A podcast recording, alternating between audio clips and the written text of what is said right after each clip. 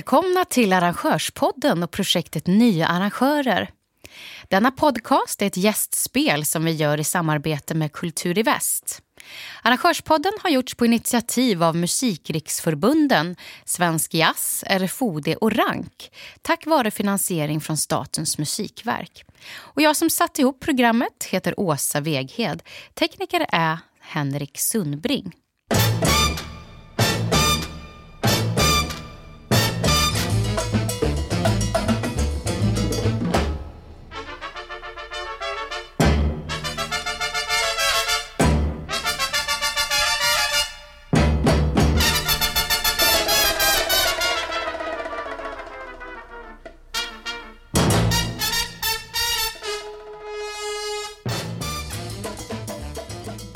I det här programmet är profil, idé och publikarbete i fokus. Två arrangörer som samarbetat under året är den etablerade jazzklubben Alvesta Jazz och Blues och den nya arrangören Krankenhaus som gör sitt arr i Fylkingens lokaler i Stockholm. I Alvesta ska jag ta reda på hur det är att vara arrangör på en mindre ort. Hur får man en publik att komma på konserter med improvisationsjazz och smal musik inom jazzgenren? Vi ska diskutera värdskap, publikarbete och publikutveckling. Till min hjälp har jag återigen arrangörsproffset Osiel Ibanez. Du föreläser ju i publikutveckling. Vad kan du ge för tips till arrangörer kring publikutveckling? Några konkreta saker? Ja, jag tycker att eh, publikutveckling handlar om eh, tre mål idag. Det första är att eh, behålla sin publik. Att hitta plattformar och kanaler så att man har gärna en dialog med, med den redan existerande publik. För att eh, det är så hårt tryck idag på kulturutbudet och så mycket att se och göra att eh, det kan vara bra att överhuvudtaget liksom, eh, lyckas, lyckas vara kvar som aktör idag. Eh, sen så tycker jag också att det handlar om att såklart öka sin publik eh, överlag, att få fler besökare. Och det tredje är att bredda eh, publikunderlaget så att det även innefattar nya publikgrupper. Eh, nya målgrupper, nya segment. Eh, så att det är väl de tre områdena som jag har intresserat mig särskilt för och där jag tycker att eh, vardera ett av dem kräver en, en egen eh, strategi och egna metoder. Där, man, där det mycket handlar om att tänka innovativt och tänka kreativt kring, kring hur man just skapar innehåll som är intressant och hur man liksom upprätthåller en dialog och en interaktion med publiken. Mm. Hur ska man sen få dit publiken då? Ja, även där handlar det om att tänka eh, innovativt och eh, gärna ha kampanjer och innehåll som i förväg bygger upp då ett intresse. Eh, idag finns det ju stora digitala möjligheter för detta. Eh, men man får inte glömma bort de, de mer traditionella eller analoga metoderna. Och utifrån vad det är för publikgrupp som man vänder sig till bygga upp kampanjen. Ibland är det lönt att annonsera i dagstidningarna, i den stora morgonpressen. Ehm, och ibland är det inte där som publiken finns. Så det handlar verkligen om att skräddarsy en kampanj utöver, eh, utefter målgrupp och innehåll.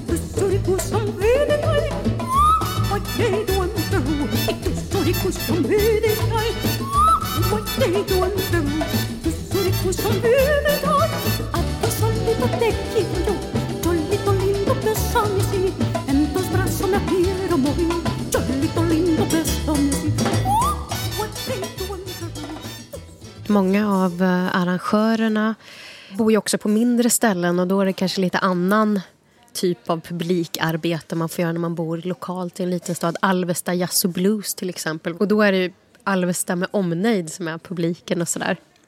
Så att eh, det, det, är ju lite olika strategier man får ha vad jag förstår. Ja, och jag tänker att eh, alla orter har sina för och nackdelar. Och eh, där fördelen med, med en liten plats är att man just kan sticka ut på ett annat sätt och kanske få ett tydligare gehör och kanske ha en bra pressbearbetning. I storstäderna är det så svårt att sticka ut i, i det stora utbudet. Det är liksom varje vecka är det ju världsartister och, och stora happenings och saker som sker. Eh, Medan man på mindre ort kanske tydligare kan profilera sig och just hitta de här tydliga platserna och partnersen och åt, att, att hitta en modell som man återkommande som man på återkommande basis kan liksom låsa upp och, och koppla på då liksom olika samarbetspartners, organisationer, föreningar, eh, näringsidkare, skolor. Eh, så att jag tror att det finns eh, för och nackdelar oavsett. Och allt kräver just att man har ändå en, en idé kring hur man vill göra det och att man genomför det ganska grundligt. Så ehm, jag tror ehm, allt från, allt från att kostnaderna i en storstad kan vara så mycket högre eh, till att det är svårare att, att, att just nå ut med ett budskap. Ehm, jag, tror att, jag tror att det kan gå att hitta och det har man också sett. Det finns väldigt fina nischade festivaler idag ute i landet som drar masspublik även från folk som inte är från orten. Så att det finns inget rätt eller fel ehm, och inget givet facit idag utan det är bara att prova sig fram.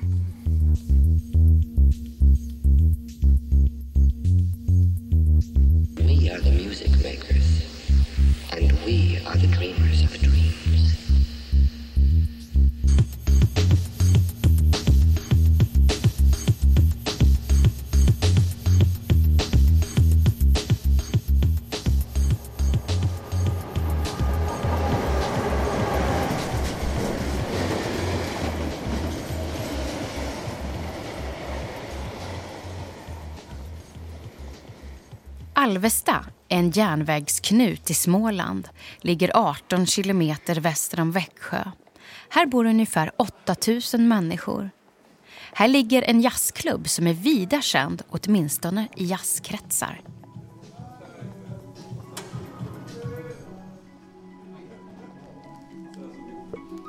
Vad spelar du för något?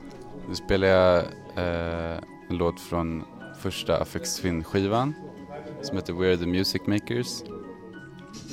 Och sen efter det så ska jag spela en Flying Lotus-låt som heter Tiny Tortures. Det här är Mattias Holsten som representerar Krankenhaus. Han är här i Alvesta som medarrangör och spelar elektronisk musik innan konserten börjar som en del av samarbetet. Alvesta Jazz och Bluesklubb är en öppen jazzklubb med en udda profil som inte ryggar för det svåra och otillgängliga inom jazzen. Här har man skapat en tydlig profil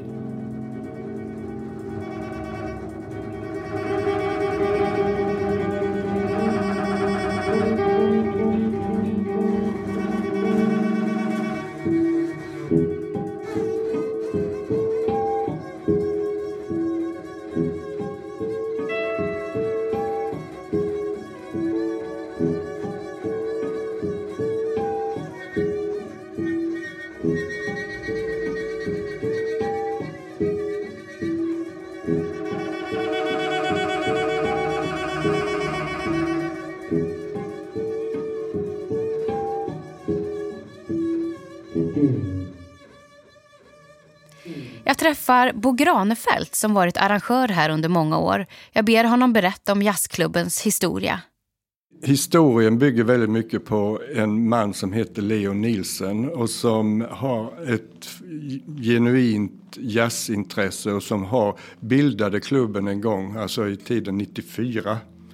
Och han har ju verkligen jobbat intensivt och omfattande med att bygga upp den här jazzklubben. Alltså med hjälp av övriga styrelsemedlemmar och sånt där. Men kontinuiteten är det ju Leo Nilsson som har stått för kan man säga då.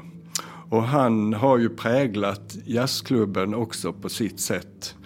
Och det finns ju en del tillfällen där man är lite extra stolt kan jag säga då. Till exempel att att vi fick arrangör, eller alltså musikanternas arrangörspris en gång i tiden.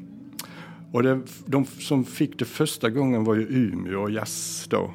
Och som nummer två så blev det Alvesta Jazz och Blues. Och det, det kändes ju verkligen i hjärtat att uh, musikerna uppskattar jazzklubben så mycket. Och, och den, det är också en speciell atmosfär och det är klart att det har ju Leo också bidragit med att alla musiker som har kommit hit de har känt sig väldigt välkomna. Och, och vi har försökt att göra, ta emot dem väl också då så gott vi har kunnat på olika sätt. Så jag uppfattade ju som så att, att på den tiden Leo drog igång det här så han hade en egen idé och det tror jag att man ska ha. Det ska ju vara, det ska vara genomtänkt alltså så att man verkligen drar ut den där idén till om vi nu bestämmer oss för att vi ska ha den här typen av jazz till exempel. För att det kan man ju säga att det har ju musiken här har ju också varit präglad av Leo på det sättet och hans eh, sätt att se på jazz då. Han är ju så kunnig också så att så det tror jag är en viktig sak att man har en, en, en bra idé att eh, bygga på och sen, sen är det ju alltså på det sättet att ska det, det är min personliga uppfattning och jag tror det gäller i det här sammanhanget också att ska någonting bli bra så urartar det till arbete. Alltså, du måste lägga ner mycket jobb på det. Alltså. Annars håller det inte. Det går liksom inte att sköta saker och ting med vänster hand. Utan, och då, då är det också viktigt att man har ett, ett, en grupp eller ett team eller vad vi nu vill kalla det för som är hyfsat samspelta och, och kan enas om den här idén och, och sen behöver man också ha lite olika kompetens i det här alltså arrangörsteamet då, så att man kan göra, någon måste kunna lite ekonomi som jag som är kassör till exempel och någon måste kanske ha idéer om hur, hur ser musiklandskapet ut när det gäller jazz i Sverige. Vad är det för band som man, som man ska engagera då? Det bygger på den där idén man har då. Man kan till exempel frijazz eller någon annan typ av genre inom jazzen då.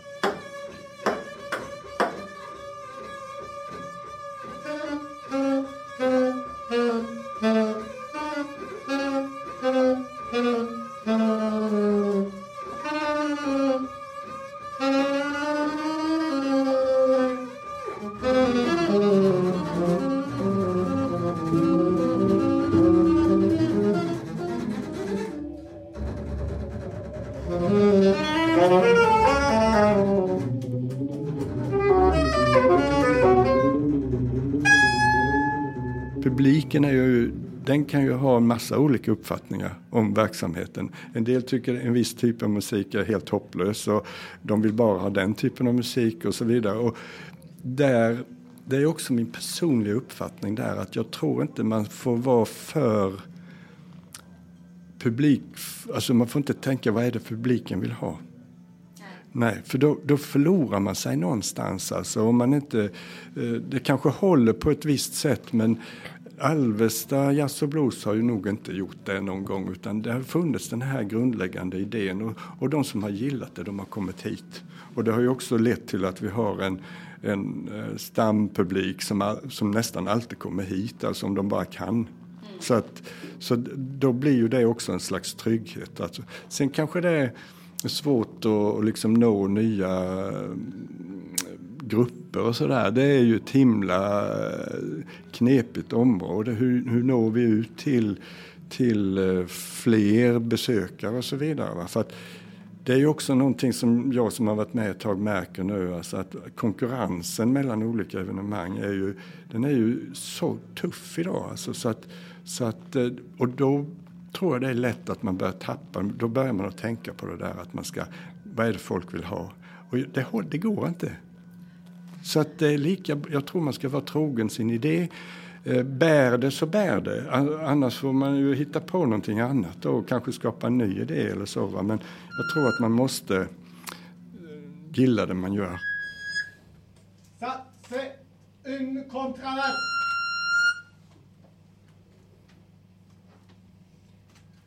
Famille de violon. Ce n'est pas une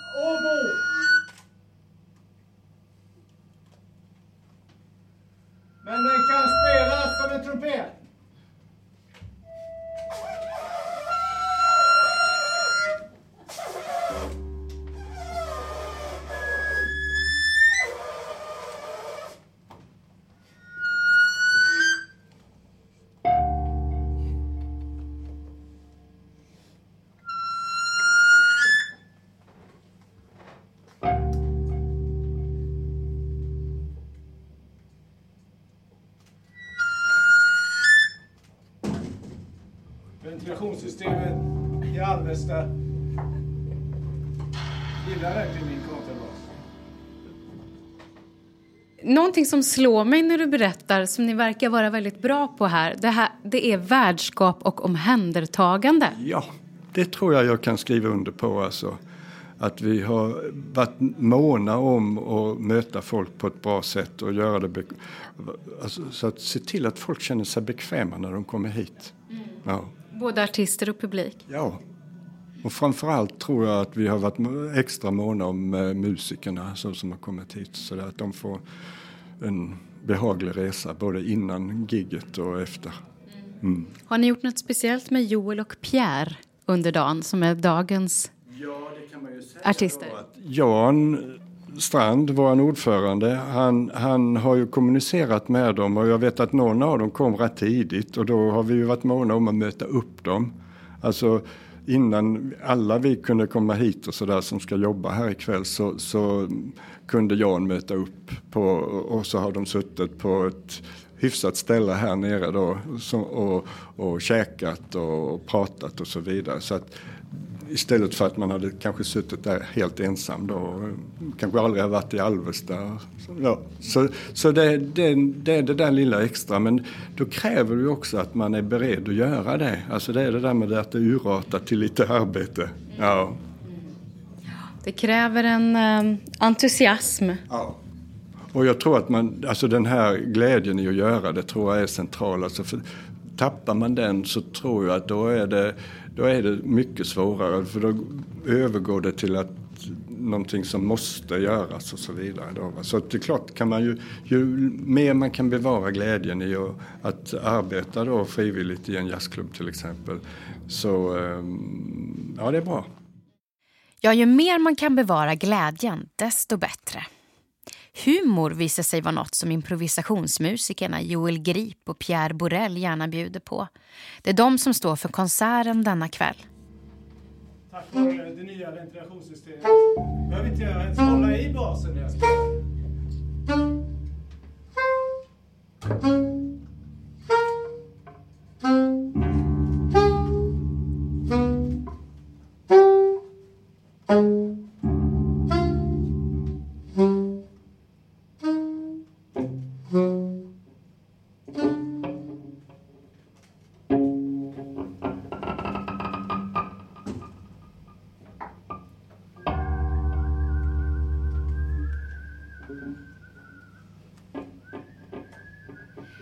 Entusiasten Jan Strand är en av arrangörerna och ordförande i Alvesta Jazz och Bluesförening. Vad finns det för fördelar med att arrangera på en mindre ort? Alltså I första hand är det väl just eh, att man har en, en trogen publik som man naturligtvis måste bygga upp just kontakten med den publiken och det är väl det som är den springande punkten många gånger. Men vi har ju väldigt mycket samma personer som kommer tillbaks i stort sett varje gång. Sen dyker det säkert upp några stycken som kanske inte är här så ofta då. Men, men alltså det är väldigt mycket en, en grundpublik så att säga som, som kommer vad vi än har för musik egentligen kan man säga. Vad finns det med för fördelar då med att ha det i Alvesta?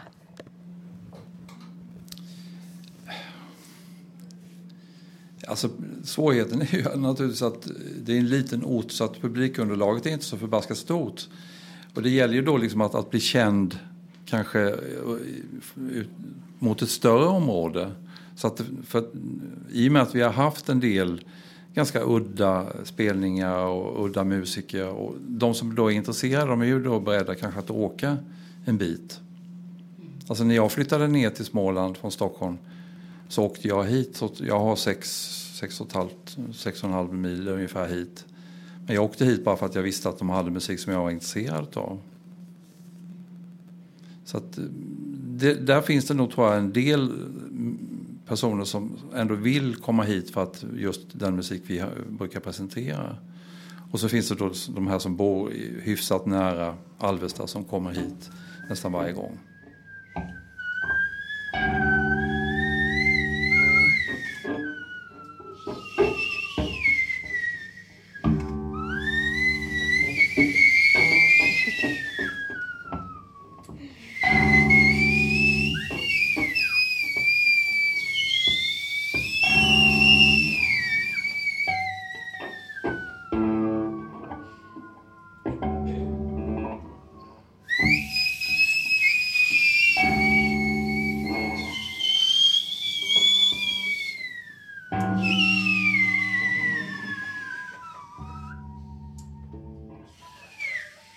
Vad har ni för musikprofil? Kan du nämna några artister som har varit här?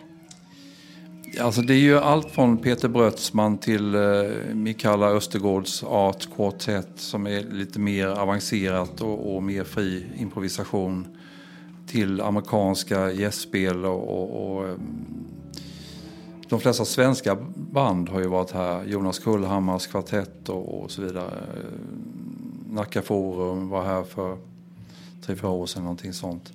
Så att alla de, de mer kända svenska musikerna har varit här. Bobo Stensons trio och så.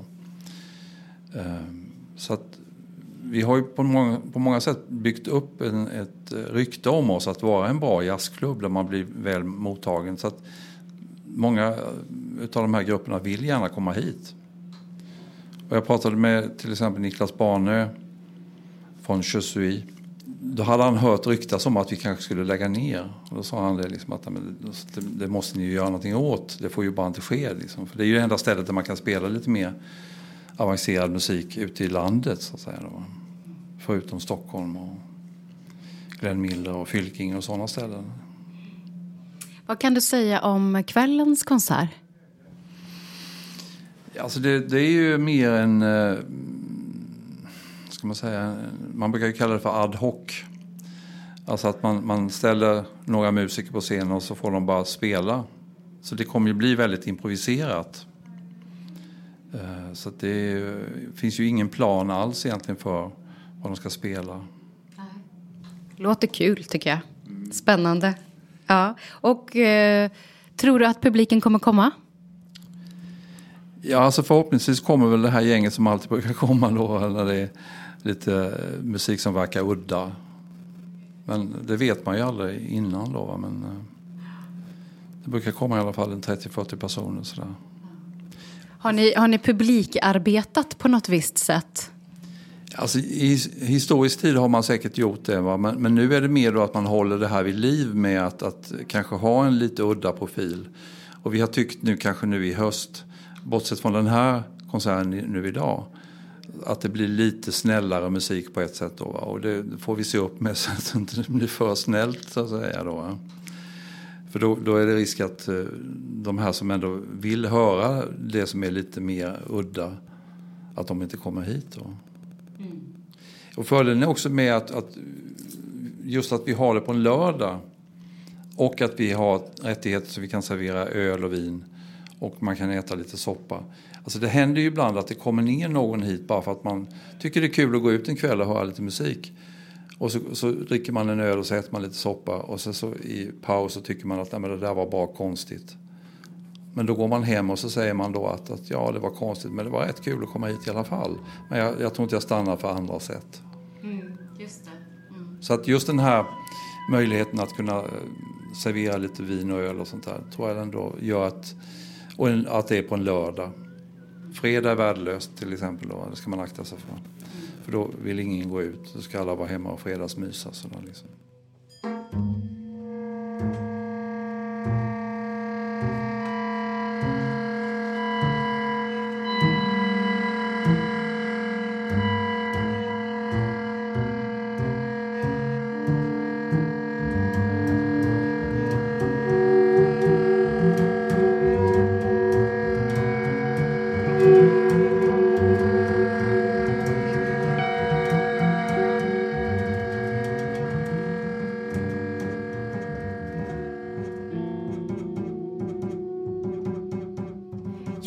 Klubben med en nyinköpt LP-skiva, zucchinisoppa i magen och surr i öronen.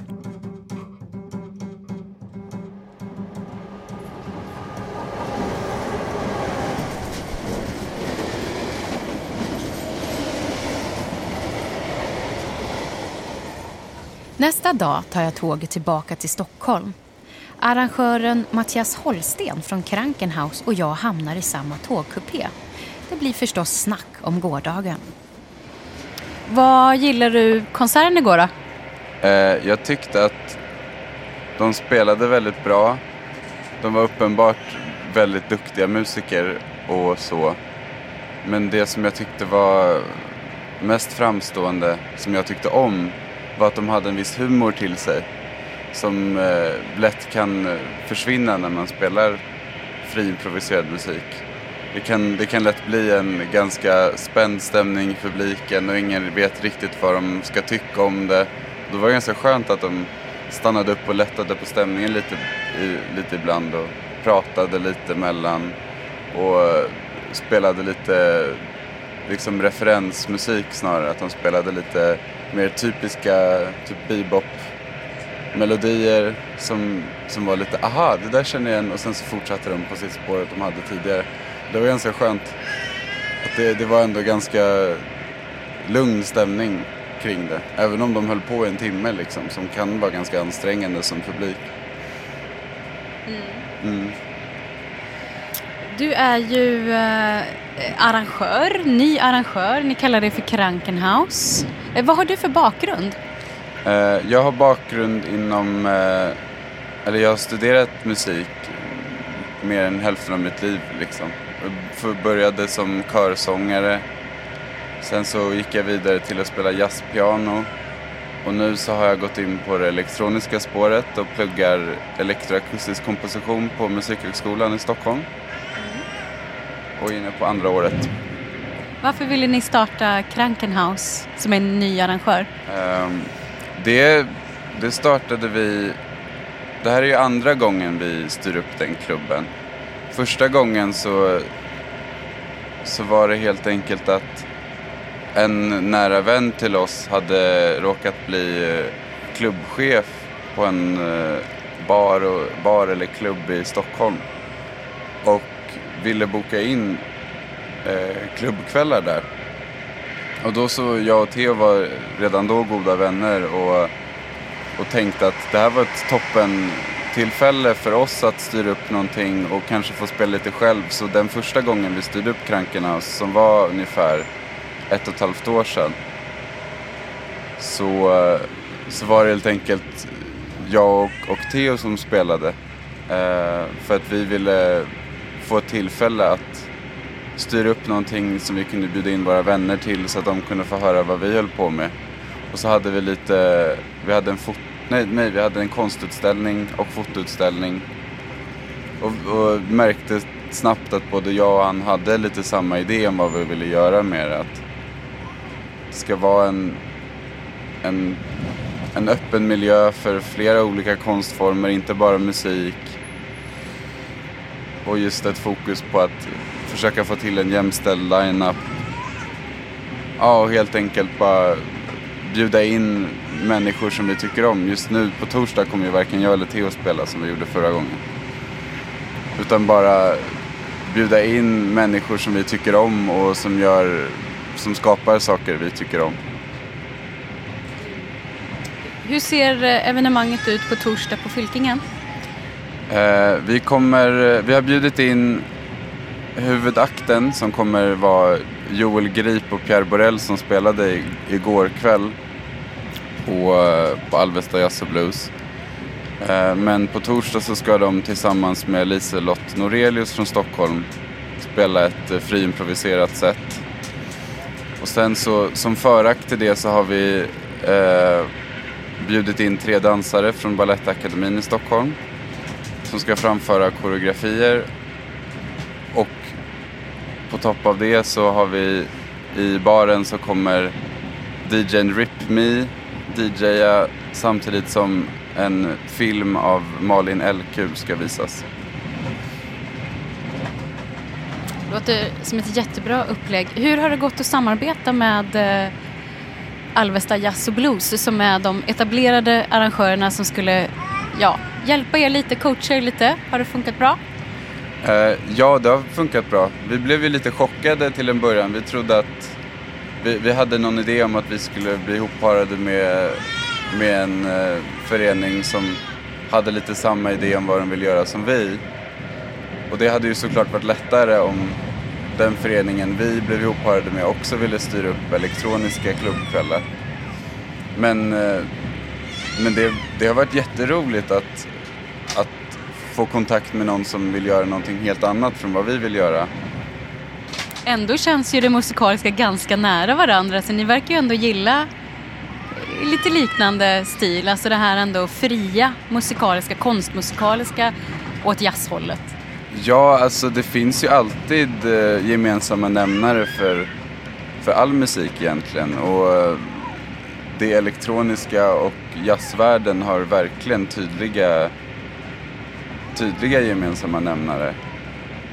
Eh, så det har varit jättekul att försöka mötas på mitten och eftersom att jag har bakgrund inom jazz så har jag kunnat möta Jan på ett, på ett sätt som jag inte tror jag skulle möta om jag inte hade den bakgrunden. Och eh, jag tror att, och Jan har varit väldigt öppen mot det vi vill hålla på med och jag tror att han kommer tycka om det som vi har fått till på torsdag och jag tyckte verkligen om det som han fick till igår. Så det, det har funkat jättebra verkligen. Vad har varit knepigt? Vad har varit svårt? Uh, ja, framförallt det som har varit svårt är ju alla små grejer som man inte tänker att man behöver ta hand om. Uh, liksom det byråkratiska som kommer i att det är bidragspengar som, som hjälper verksamheten att drivas. Bara små grejer, hur lön ska betalas, hur vi ska registrera allting, hur boka fylkingen, all, alla sådana där små grejer som man tror ska bara lösas. Ja, men jag känner ju dem. Det låter inte så, som så små saker. Nej, det är ju inte små saker men, men man vill ju... Jag, jag gick in med liksom att ja, men jag känner ju dem på Fylkingen och, och vi har ju kontakt med artisterna. Det kommer ju lösa sig, det kommer inte vara något problem. Men sen så visar det sig att det är massa, massa grejer. En, en evenemangsbeskrivning måste komma in den, det och det datumet och, och pengarna måste betalas på rätt sätt och allt sånt där som, som man, man inte tänker på man inte gjort det förut. Liksom. Har du blivit avskräckt för att eh, arrangera mer eller, eller känns det tvärtom? Nej, absolut inte. Jag, jag känner att jag kommer vilja arrangera mer. Det är ju de här, alla de här grejerna som man inte tänker på första gångerna, de, de kommer ju ligga i bakhuvudet hela tiden. Det är inte att de är, de är inte, nöd, de är inte jättesvåra att få till, det är bara att försöka komma ihåg dem. Och det kommer jag göra om jag arrangerar igen.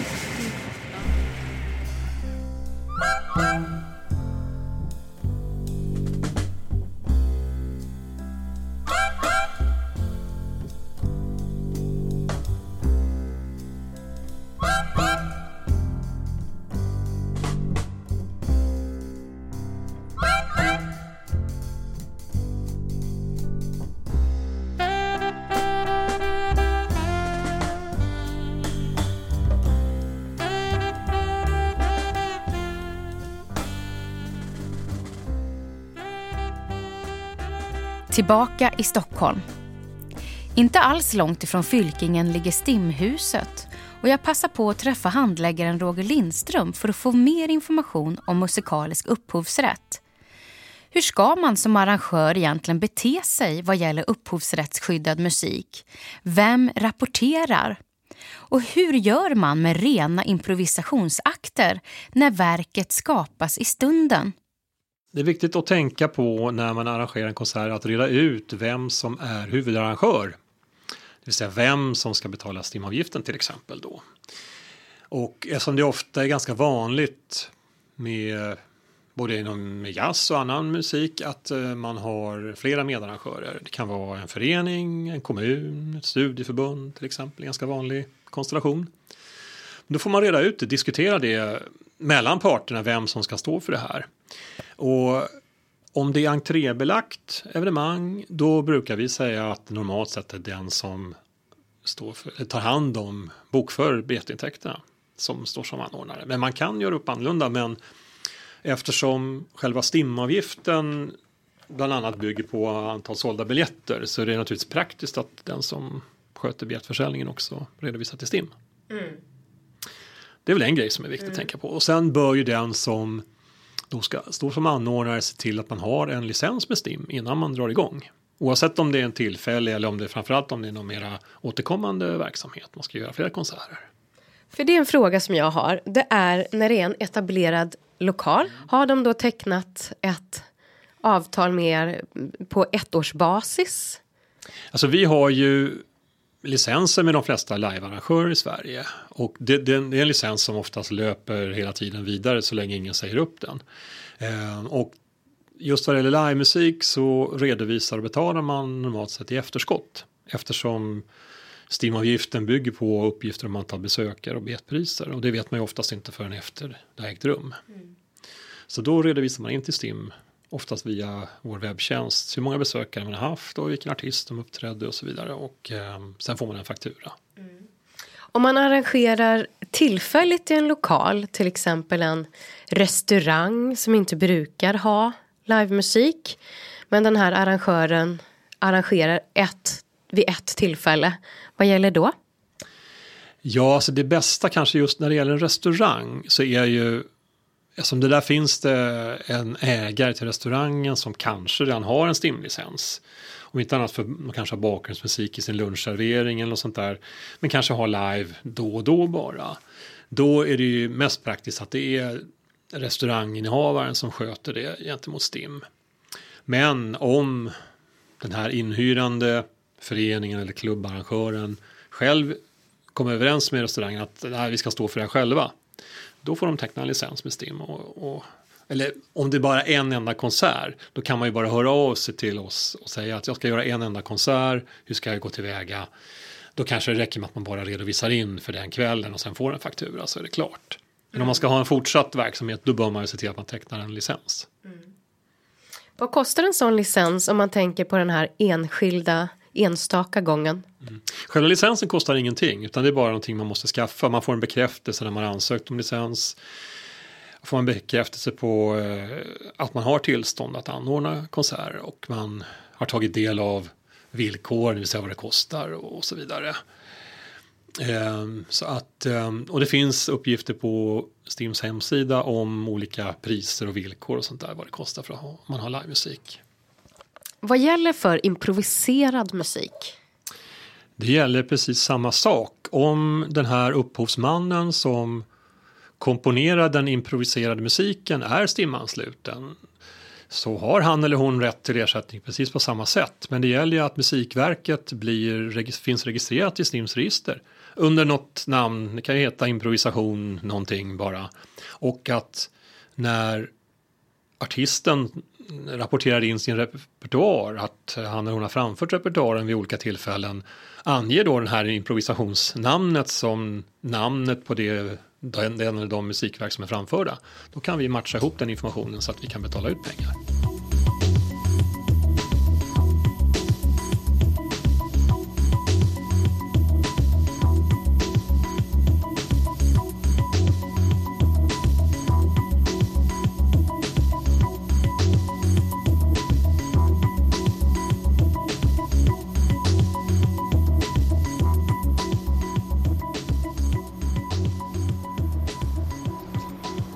Kommit fram till Fylkingen och affischen här, KKKK, Krankenhaus. I samarbete med Alvesta Jazz och Blues. Fylkingen klockan 19 till 00. Underbar plats det här. Münchenbryggeriet med utsikt över Stockholm. Fylkingen är en scen för ny musik och intermediakonst som startade redan 1933. Jag går in i den kolsvarta nymålade blackboxen och sätter mig på golvet.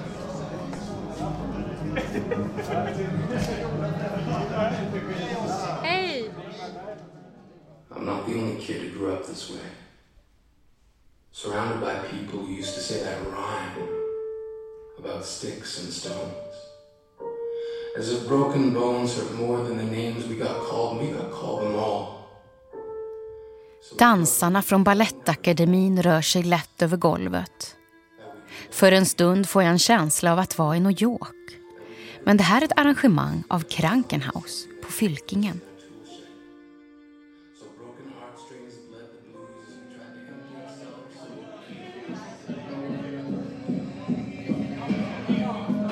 Vem är det som spelar skivor?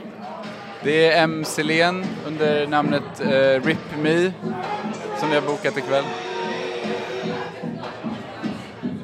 Mellan akterna hänger folk i baren. Det är fullt med unga människor mellan 20 och 25 år i lokalen. Huvudakten är Joel Grip och Pierre Borel. De är annars verksamma i Paris och Berlin där det finns betydligt fler scener för experimentell musik. Till detta har Krankenhaus valt att bjuda in Liselott Norelius, musiker inom experimentell elektronisk konstmusik. På Fylkingen möts de i en improviserad drabbning.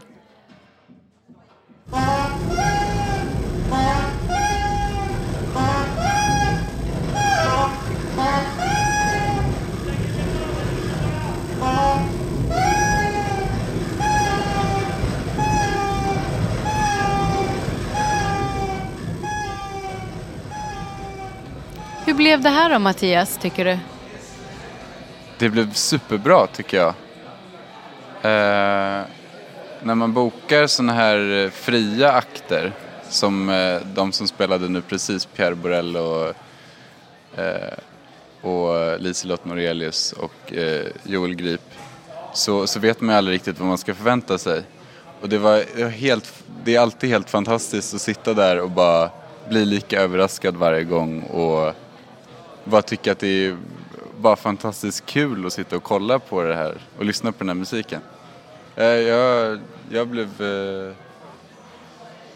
super, eh, supernöjd helt enkelt. Hur känns det att ha varit arrangör då för det här? Eh, Det känns jättekul att kunna samman, få, få allt det här att sammanstråla och, och, och hela konceptet var att de skulle spela ihop och de har aldrig spelat ihop och så gjorde de det och så blev det jättebra. Det är jättekul verkligen. Att känna ändå att, att det är på grund av mig och Theo som de spelade ihop. Det har ju varit mycket folk här tycker jag. Eh, En ganska ung publik mestadels.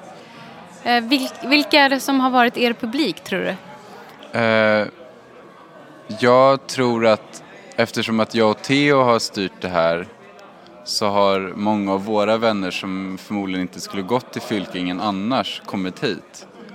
Och det tycker jag är jätteroligt att se så många människor som inte tillhör den här typiska Fylkingen-publiken vara här och se alla här och alltså själviskt för min del att se goda vänner till mig vara här såklart. Men sen också för, för det stora hela att se att Fylkingen kanske kommer få en ny publik. Nu kanske folk upptäcker det här stället. Upptäcker improvisationsmusik eller modern dans eller vad det nu är. Och, och får ett nytt öga för det. Det tycker jag är jättekul. Har ni haft någon speciell profil, eh, tänk kring ert arrangemang? Ja, jag, framförallt har det nog varit att, att försöka blanda lite olika konstformer. Nu så har det ju varit både dansframträdanden, musik, men också film och, och en eh, eh, konstutställning samtidigt. Eh, och det har varit viktigt för oss att inte bara bli det här typiska Fylkingen-grejen. Eh, just för att vi bokar på Fylkingen så fastnar man lätt i de facken liksom. Och att inte fastna i dem utan bara våga boka lite annat som inte är typisk Fylkingen-musik. Liksom. När jag har tittat på er line-up så har ni hälften kvinnor, hälften män ungefär va? Är det genomtänkt? Eh, Ja, det är medvetet i varje fall. Eh, Det är ändå någonting som har funnits i tankarna hela tiden. Ja, det, det är genomtänkt. Lyckad kväll helt enkelt. Det tycker jag med. Jättebra. Mycket, mycket fin publik och fin musik och ja, allting har ju varit jättebra tycker jag. Allt har funkat. Ja, allt har funkat. Inget strul faktiskt. Jag är superförvånad över att det varit så lite problem. I baren fortsätter människor att hänga och där försöker jag få kontakt med Krankenhaus andra arrangör, Theodor Kentros. Theodor, hur blev kvällen? Väldigt lyckad. Vad, vad är det du gillar? Allt. Musiken, eh, deltagandet, publiken. Känns det som ni vill fortsätta arrangera? Oh ja, det är utan tvekan.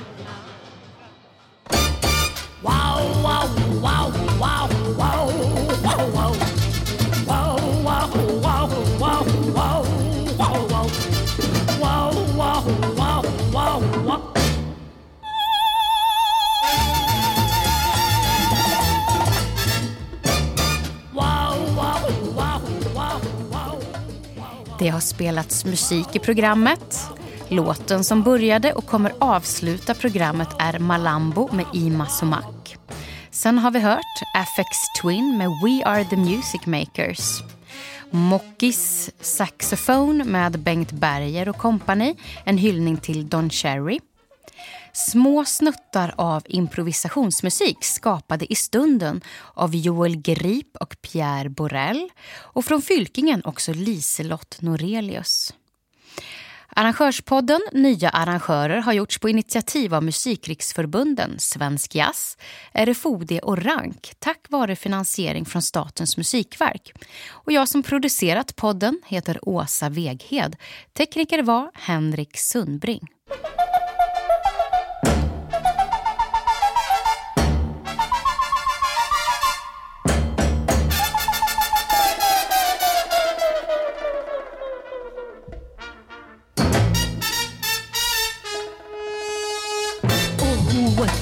Oh, what